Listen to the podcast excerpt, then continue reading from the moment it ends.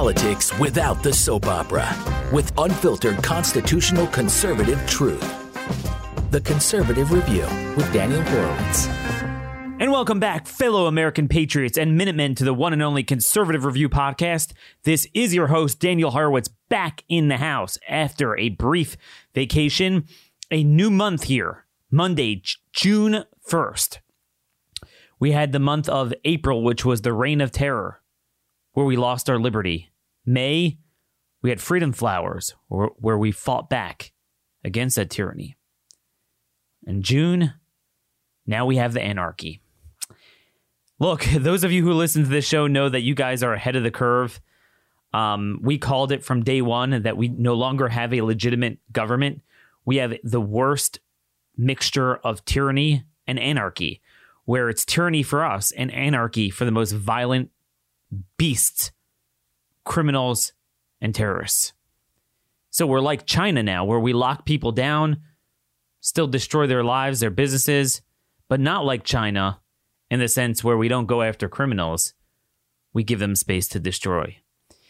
It is truly biblical what is going on. It is something that I really think, absent divine intervention, there really is no non spiritual solution to everything that is going on in this country now.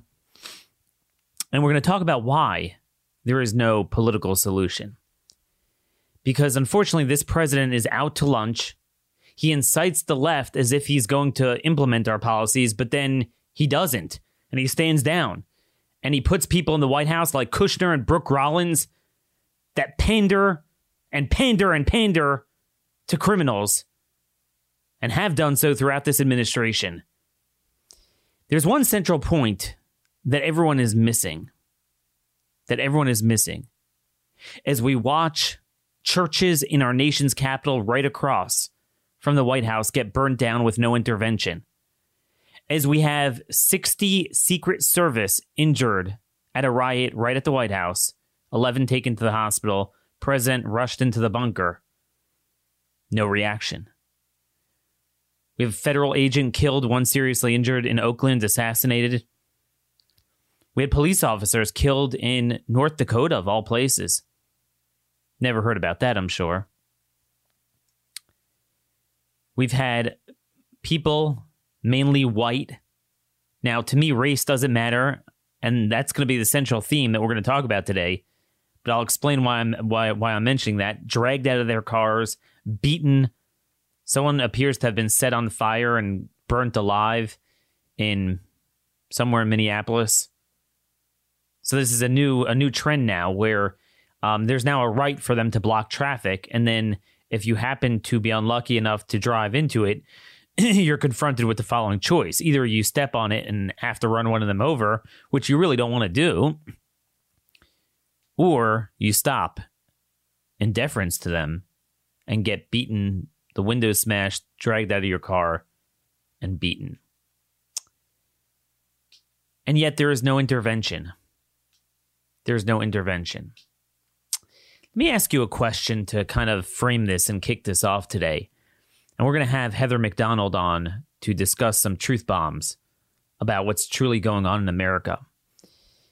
But had the lockdown protests, Patriots, Minutemen, had you guys, which you never would have done, but had you taken it to this level, anywhere near this level, do you, how many minutes or hours do you think such looting, arson, beatings would go on before it was swiftly put down with deadly force? Yeah, I, I think you know where I'm headed. One minute, two minutes, they would have shot to kill early and often. Why is that not happening now? I mean, ha- have you ever thought? My, my, my sister asked me this. She said, Aren't the Secret Service supposed to be like the top notch dudes? How do they get beaten up by them and taken to the hospital? I mean, I, I, I was floored. I was like, okay, yeah, there's a protest at the White House. Come on, like, nothing's going to happen there. And then I saw like the president was taken to the bunker. Maybe that's standard procedure. I don't know. But what is clear and is not standard is that 11 Secret Service agents were taken to the hospital. And I was thinking, how could that have ever gotten that far? That it wasn't deterred and put down, that that could actually happen and literally endanger our national security like that. And there's an answer to that. Martin Luther King dreamt of a day in a very different America at a very different time where all men would be created equal, would be, well, they are, they are created equal, but would be treated equally based on the content of their character, not the color of their skin. Very simple proposition. Every human being is created in God's image. We are all equal. We have equal inalienable rights, equal access to justice. What he never envisioned was what is undergirding what is going on today. And it's not just the left and the media, but it's there in a very soft way among many of my colleagues in so called conservative media that are too scared and they join in in the pandering. And in order to frame this, let me give you a little bit of an analogy. So I'm going through a little bit of a difficult time with some of my kids, and as I'm sure many of you are who have your kids home indefinitely, they're fighting with each other and everything. And my 10 year old had tough time coming to grips with what he thought was unequal treatment of him and our five year old. And I, I, you know, I tried to explain to him, obviously, that a five year old's brain is very different. We have l- lower expectations for him, less responsibility, but less privileges too. And I explained to him all the things I would do with him as opposed to the five year old Zach. And, you know, it was a slow process to get him to understand that. Well, you know, he gets away with this. We like, basically, he was saying we molly coddle him. And, and this is a common, you know, issue that older kids have, have to deal with, but they're not quite old enough to understand the difference. It's not like there's a 10 or 15 year gap, it's a five year gap. And, you know, it, it's kind of like any five year old. Oh, that's cute. Oh, yeah, you get to have a tantrum. It's cute. Um, you, you get treated differently. Anytime you do something good, even though it's not that great, we blow it up like, yay, yay, coochie, coochie, coochie. You know what I mean? And, and, when you do something bad, it's like, yeah, it's not your fault. We make excuses. But we all understand that because you're actually not equal. You're created equal under God at birth, but given your age, you act differently and you are treated differently.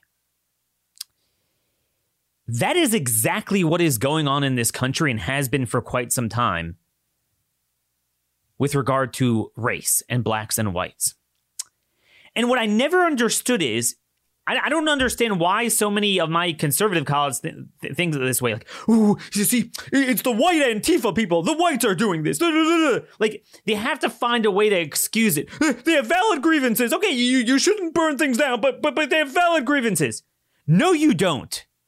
And to treat people that way, you are the racist. That is the ultimate soft bigotry of low expectations. I'm sorry. Either they are animals or they're human beings. My view is that they are human beings.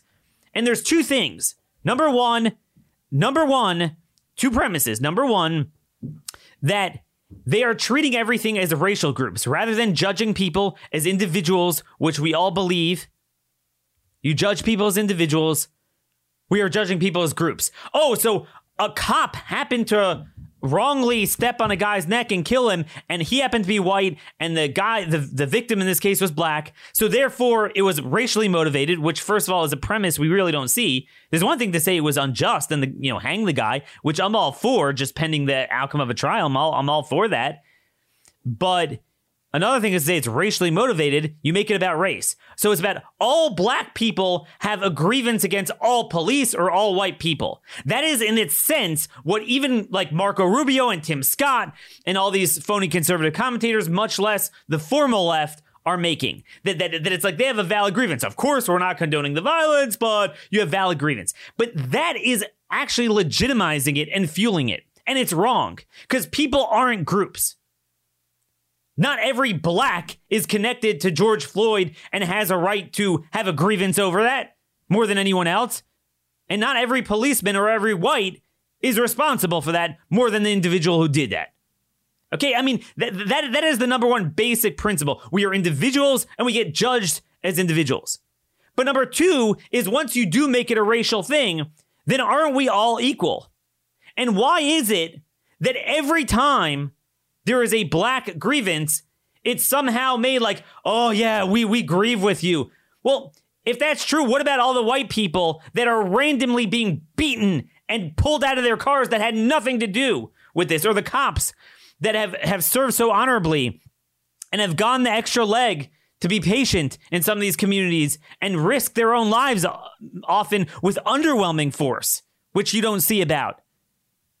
What did they do wrong? Does that mean that we have grievances and we get to riot now?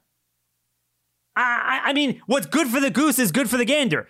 Think about it. What they are saying is that anytime any black is aggrieved by something a white does, that legitimizes a national discussion over brutality against blacks.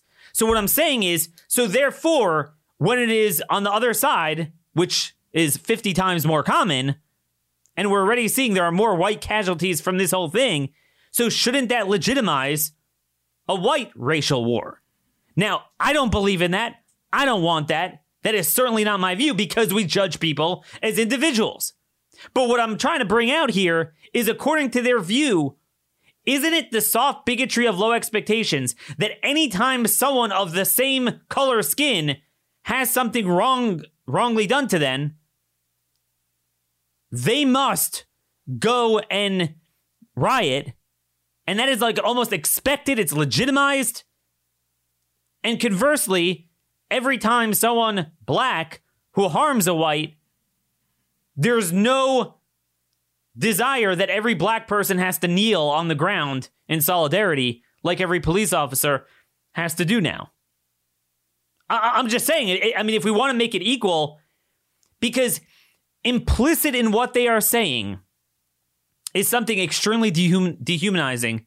And in my view, the most racist thing of all is that they are less human than everyone else. They are incapable of controlling themselves and every bad thing they do needs to be ignored, and any grievance to them needs to be mollycoddled 100 degrees more than anyone else. And that is the same gap in approach that you would treat a 10 year old child versus a five year old. Isn't that the ultimate inequality? That's my question to you.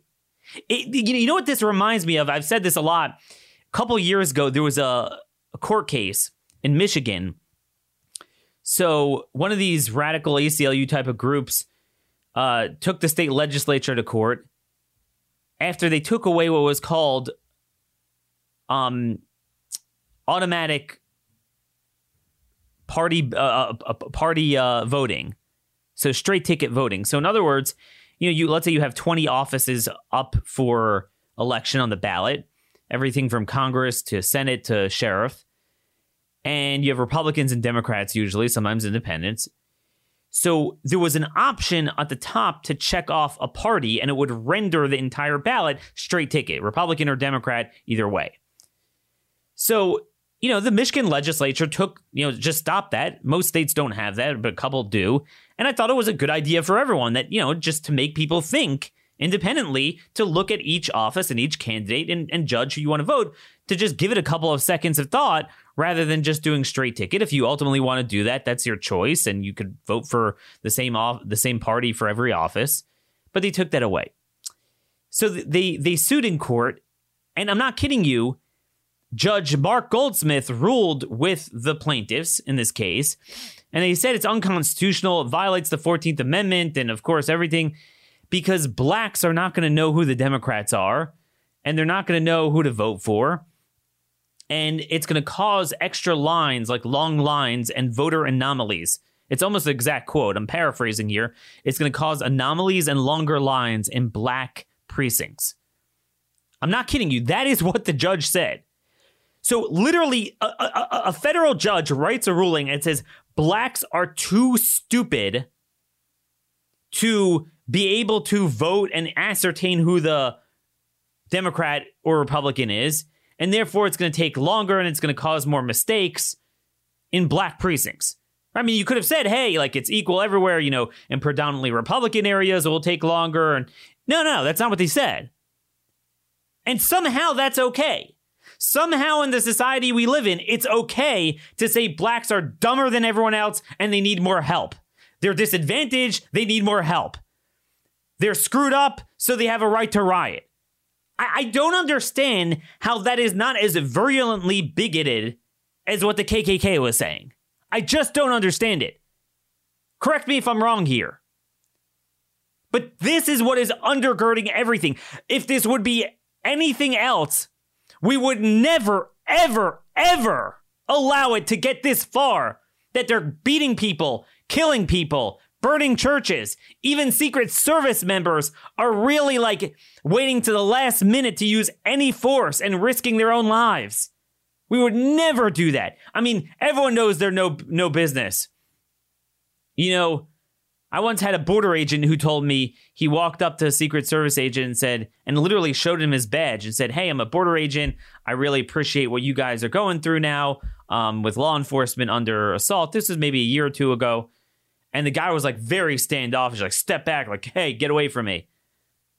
You know, they're, they're, they're no nonsense. How does creating a double standard of low expectations how is that treating people equal? How is that respecting African Americans? And another thing, getting back to Trump, that tweets about getting tough and then doesn't do anything to secure his own White House.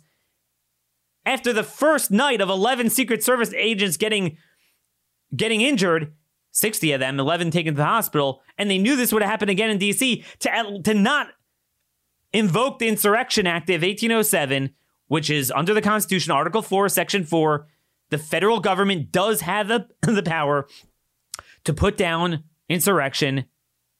I don't want to hear this states' rights business. we never appro- apply it when it's appropriate. And states don't have rights, they have powers, but the federal government has certain powers too.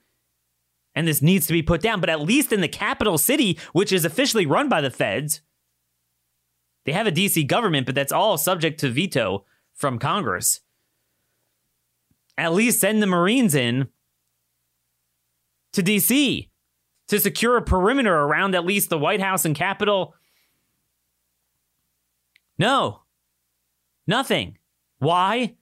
Because Jared Kushner and Brooke Rollins, the people that got this man to deviate from his promise of law and order, those folks, they told him, oh, you're going to lose the black. We're, we're, trying to get more of the black vote. I mean, isn't that disgusting? Aside from everything else, the implication of that is that every black supports rioting, which is retarded because if your whole goal is to get 5% more of the vote, who are those 5% that would be reachable? Is it going to be the, the looters and the rioters? No. It's going to be the working professionals, the law abiding blacks, which is the overwhelming majority of them. To go and ignore the, the sickening culture of violence among a section of inner city African Americans, as I say all the time, harms everyone, but it harms them the most. And that's the thing. We don't need national discussions over race because you do the time, you do the crime, you do the time. If that means a cop doing the crime, he does the time. If it means a civilian who's white, he does the time. If it's a civilian who's black, he does the same time. This has nothing to do with George Floyd, as we mentioned, because crime and violence in Minneapolis and many other places, as we have chronicled, has been going up for so, so long the last few years. That's where it is. 67,000 criminals released just the last few months, hundreds of thousands released the last couple of years. Remember, only a certain amount are professional in committing crimes. A lot of the real professional organizing here how much do you want to bet so much of it is by these repeat offenders that were released? That's the story here. It's a lack of deterrent. It has nothing to do with oh they have grievances oh no or or like even some of my like some of these conservative writers are saying oh it's the lockdowns that took away their jobs and locked them up. Well, what's funny is it's a lot of the same people that actually were never so much against the lockdown. Some of them I see positing this even supported the lockdowns. But again, the conservative racial pandering, ooh, no, no, let's make excuses. No!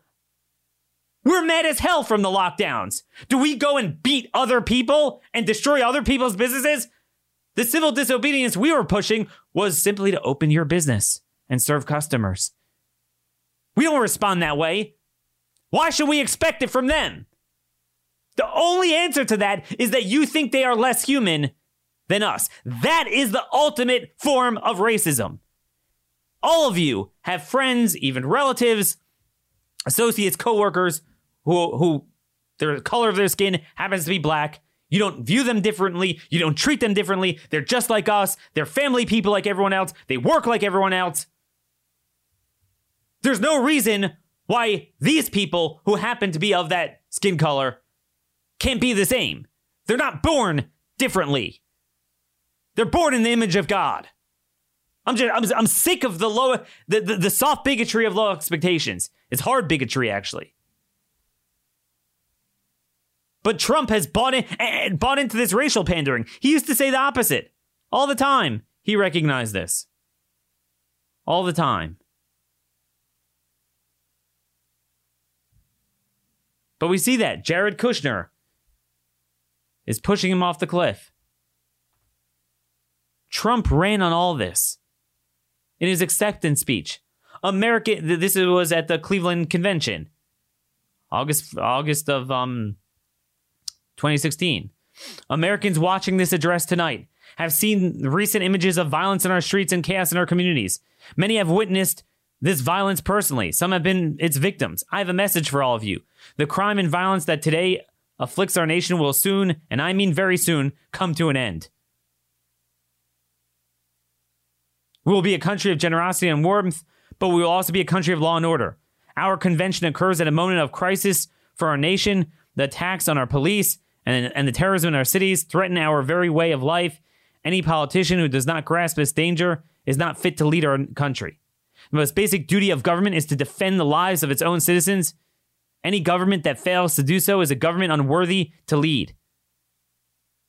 It is finally time for a straightforward assessment of the state of our nation on and on and on. I, I could quote to you a hundred quotes from Trump on Law and Order. Why is it that the man who promises one thing does the opposite? We had the worst border crisis under Trump. We had the worst suspension of civil liberties and crushing of our economy under Trump. We had the worst riots now under Trump. I'm sick of the excuses. I'm sick of the tweeting. Act or lead or get out of the way so we can get a different nominee. We didn't vote for Jared Kushner and the Koch brothers, Brooke Rollins. You know what's funny? Speaking of the Koch brothers, Cato Institute had their office vandalized by the by the um rioters, the terrorists, and people are putting out on Twitter. Don't they know? Don't they know that Cato has written so many papers in favor of de-incarceration? I was laughing. Yeah, buddy, you can't appease them. You can't appease your way into peace. You can only deter your way there. And that's the central thing. The three problems we have in this era. Number one, we treat people as groups, racial groups, rather than as ind- individuals. Justice and law and order. Number two, we treat those two races unequally. In the exact opposite way the media suggests. And number three, there's no deterrent.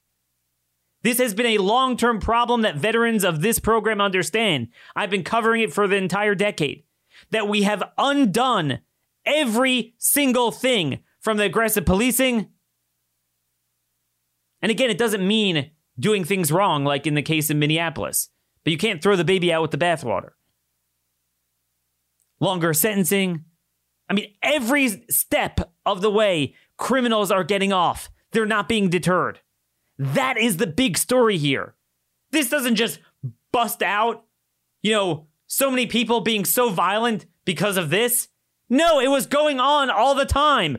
We chronicle it every day on this show while everyone ignores it. Suddenly, these phony conservatives look, oh, this is really bad. We need a discussion about race. No, we need a discussion about crime and deterrent.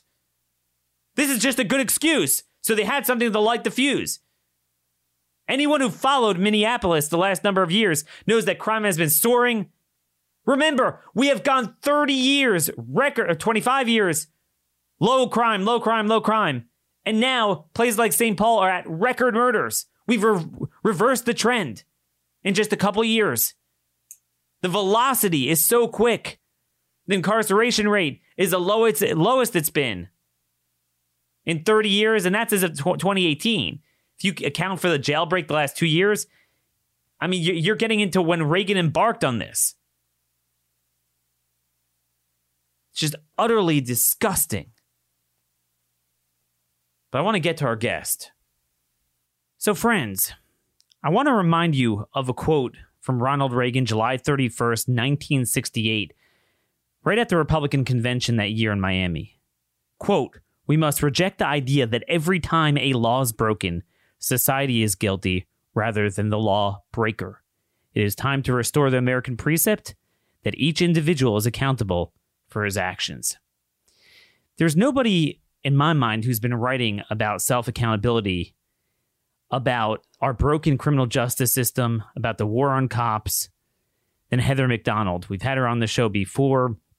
Terrific insights. If you don't have her book, War on Cops, boy, do you need to get that now. She is a senior fellow at the Manhattan Institute. She also writes at City Journal. Um, some terrific articles. You might want to check that out. Just Google her name and you could see all of her articles. She has a new one out, Darkness Falls. Heather, thanks so much for joining us in this great time of peril and darkness. Well, thank you so much, Daniel, and you've been bringing us light like nobody else has, so it's great to be with you again. Sure. Well, let's try to open up the light a little bit more. Um, I want to get right to the heart of this. Right to the heart of this. If you look even at some conservative commentators and what they are suggesting, implicit in their premise is basically that look, there is a broad, legitimate grievance of African Americans being underserved by the justice system, being abused by police in a ubiquitous way. This is just the tip of the iceberg you know, it's just that it's it's it's kind of overboard to go drag people out of cars and beat them and burn things down. Please stop doing that. But other than that, uh, you have a valid grievance. Why is that premise wrong? It's wrong because decades of studies have shown that there is no systemic bias in the criminal justice system. Uh, this is not me saying this. This is liberal criminologists, criminologists like Robert Sampson and Michael Tonry, who have said that the admitted overrepresentation of blacks in prison is due to one thing and one thing only, which is the much higher rates of criminal offending. Uh, as far as the police, and you know, we're getting now a very rapid uh, reinvigoration of the Black Lives Matter narrative that had gone a little bit into abeyance during Trump because the media was so obsessed on taking him out. But the idea that we're living through an epidemic of racially biased police shootings of black men is just as ludicrous. Uh, last year, the, according to the Washington Post's classifications of police killings, uh, there was a thousand people killed by the cops. That's out of about 375 million civilian contacts the cops have each year. That a thousand number has been stable for since 2015 at least. About a quarter of those uh, thousand victims are black, which is very underrepresented compared to what black crime rates would predict nearly all of those 1,000 victims were armed and dangerous. But here's the real thing, Daniel. When you look at the Washington Post's category of unarmed victims, uh, and that is very liberally defined uh, to be unarmed. You can be grabbing an officer's gun with the hope of shooting him with it, and if it's not your gun, you'll be considered unarmed. There were nine unarmed blacks killed in 2019. That's out of a population of about 42 million and out of a homicide victim population of about 7,500. so that's 0.1% of all blacks who have been killed by homicide last year. Uh, police shootings are not the problem in the black community, black crime is. And I think you make a very interesting point when you talk about 370 million contacts between police and them. That if the underlying problem is a pervasive crime wave in inner cities, particularly among inner city blacks, then by definition, every interaction or most interactions will be with them, legitimate, justified interactions. And then the rare case of unjustified police actions, statistically, you're going to have a few with them. So um, you're you're saying this George Floyd narrative is actually pretty rare, and I think it's interesting. Also, you you talk about those that are unarmed. Well, let's look at the Ferguson case. Officially, the guy was unarmed. He was a very big, strong guy that was beating the cop to death.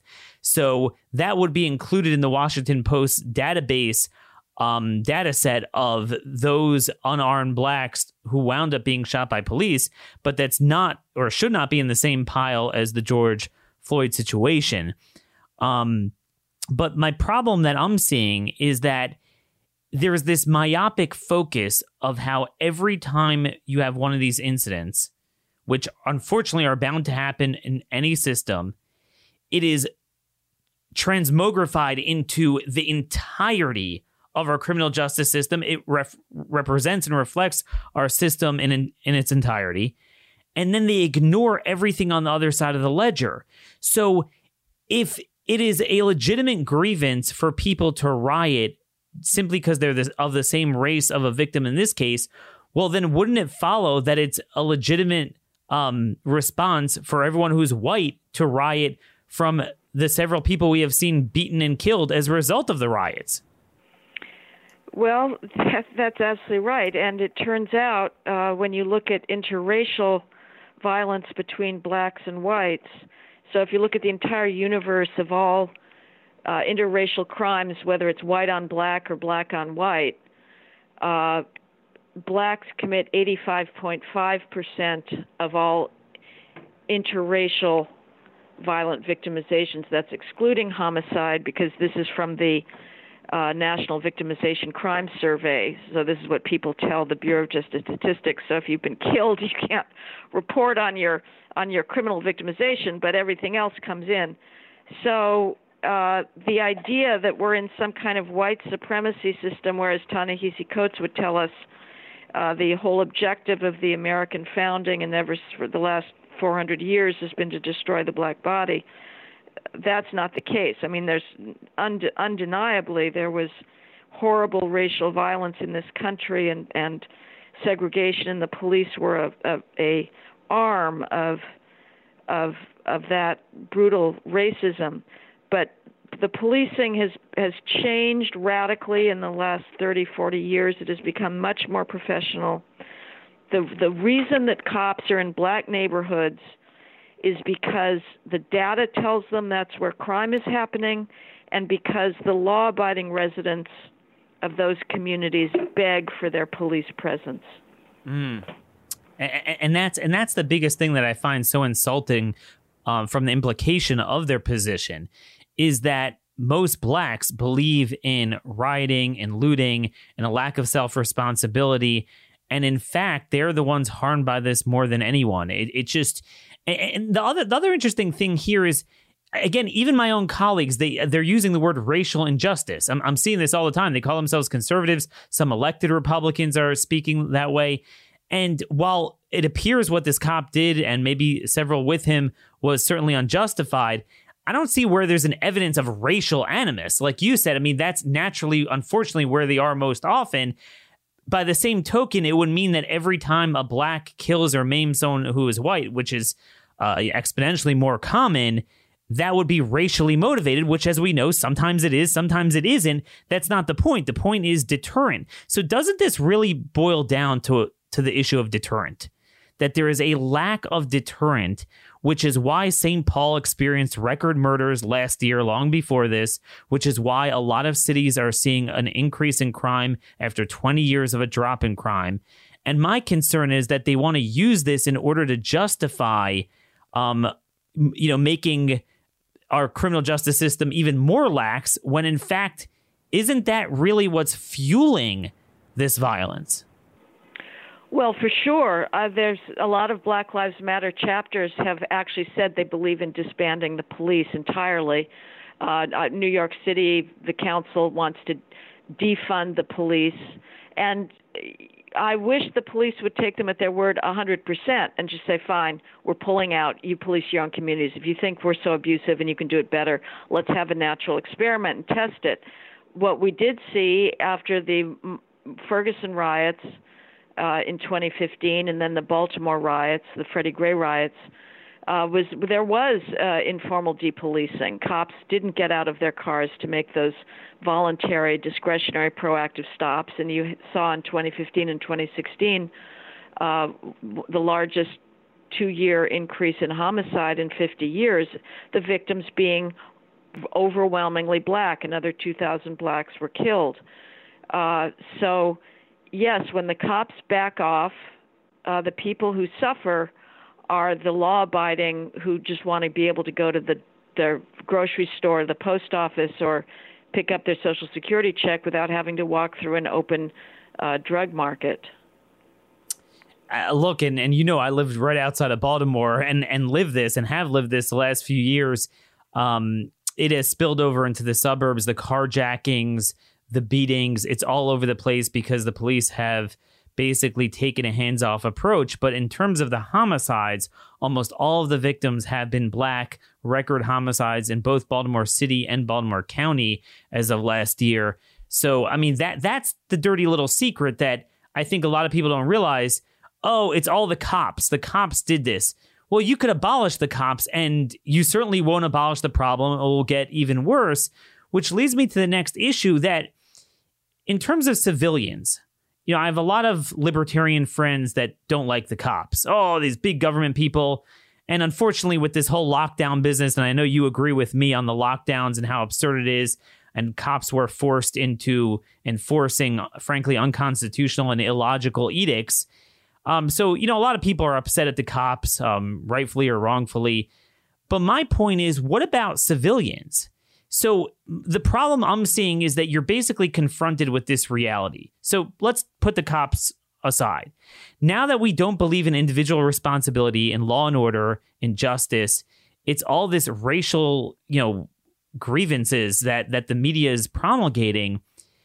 If you are particularly if you are white and you are confronted with a mob, and we're seeing this with all the cars.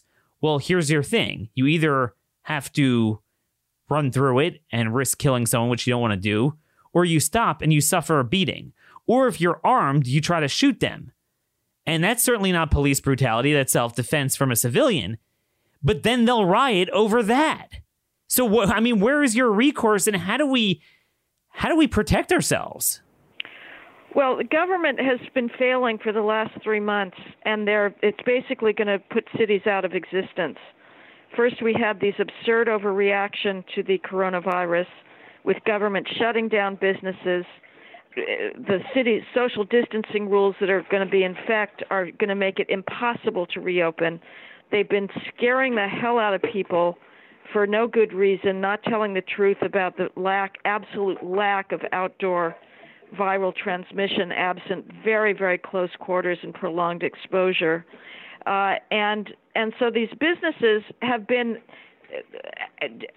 forced into a government-induced coma, and now you have the government failing to protect cities, failing to protect businesses because they're so worried about black rage. And this is going to be it. I mean, the bus- any business that can is going to flee to the suburbs, uh, and any resident who can is going to flee to the suburbs. So it is the absolute primary obligation of government to protect not just life, but investment, property, the, the ability of somebody who has put his life savings, his blood, sweat, and tears into building a business to protect that from the lust of destruction that we are seeing now that has been unleashed upon the land uh, without any, virtually no effort initially on the government's part to stop it. Uh, and and anarchy is is spreading before our eyes. I you know civilization is not possible when you allow the human instinct for for destruction, looting, and rampage to run riot, which is what we're seeing now. And I am so sick of the failure of the media to call these riots. Unrest is the most they move towards. but usually it's protest, including on Fox News. Uh, this is it's it's worse than riots. It is mayhem. It is bloodlust. Bloodlust. I mean, we're seeing that with the beatings, just the random beatings, people that had nothing to do with George Floyd's uh, death. And, and and the irony is, I mean, we're seeing swift, very swift justice there. Unlike when many um, citizens are victimized again, often by African Americans, and they do not see justice through. Um, we have travesty of justice every day, which is why I wanted to ask you, from your experience following crime so closely for so many years. I, I there's no way of knowing this, but what is your best estimate of how much of the career criminals are driving some of this violence. We had 67,000 at a minimum who were released from jail and prison from the coronavirus jailbreak just since March. God knows how many hundreds of thousands released over the last number of years. Um, we're at the incarceration rate uh, for for African Americans is the lowest it's been in jails since 1990, and that was as of 2018. Um, how much of this is being driven by uh, career criminals that likely were let out of jail? Well, it'd be great to know. And of course, the police have made so few arrests that we we probably won't. But it's it's certainly a, a, a major coalition out there. But you know, these are people who uh, break into buildings anyway. I mean, the restaurants in my neighborhood have been broken into before this happened. So if you can, you know, loot with impunity, I wouldn't see why you'd stay safely socially distanced at home. I'm sure it is an absolute uh, carnival out there of the previously criminal and now the currently criminal. So, so what does a government reaction look like? I mean, we saw how they allowed it to spiral out of control to the extent that 11 Secret Service agents evidently were hospitalized. And then, despite that, what happened Saturday night, and they knew it was going to come again, we saw last night in DC, two blocks away from the White House. This is federal, you know, federally controlled area, at least officially. DC is under the auspices of the federal government. And yet, they, you know, set fire to St. John's Church. What do you believe the military needs to be sent in? they've got to do something, and I've heard an argument that that would just inflame people more. Uh, and you know that there's no question it, it could well bring people out because the media is so primed to blame everything on Trump, but the fact of the matter is, at some point, you you can't worry about what the con- consequences are. The imperative right now is to maintain order. You know, unfortunately, there's limits to what you can do. I guess I don't know how many people we have. How many stores can you surround? You can't use live ammo, which does deny people due process of the law.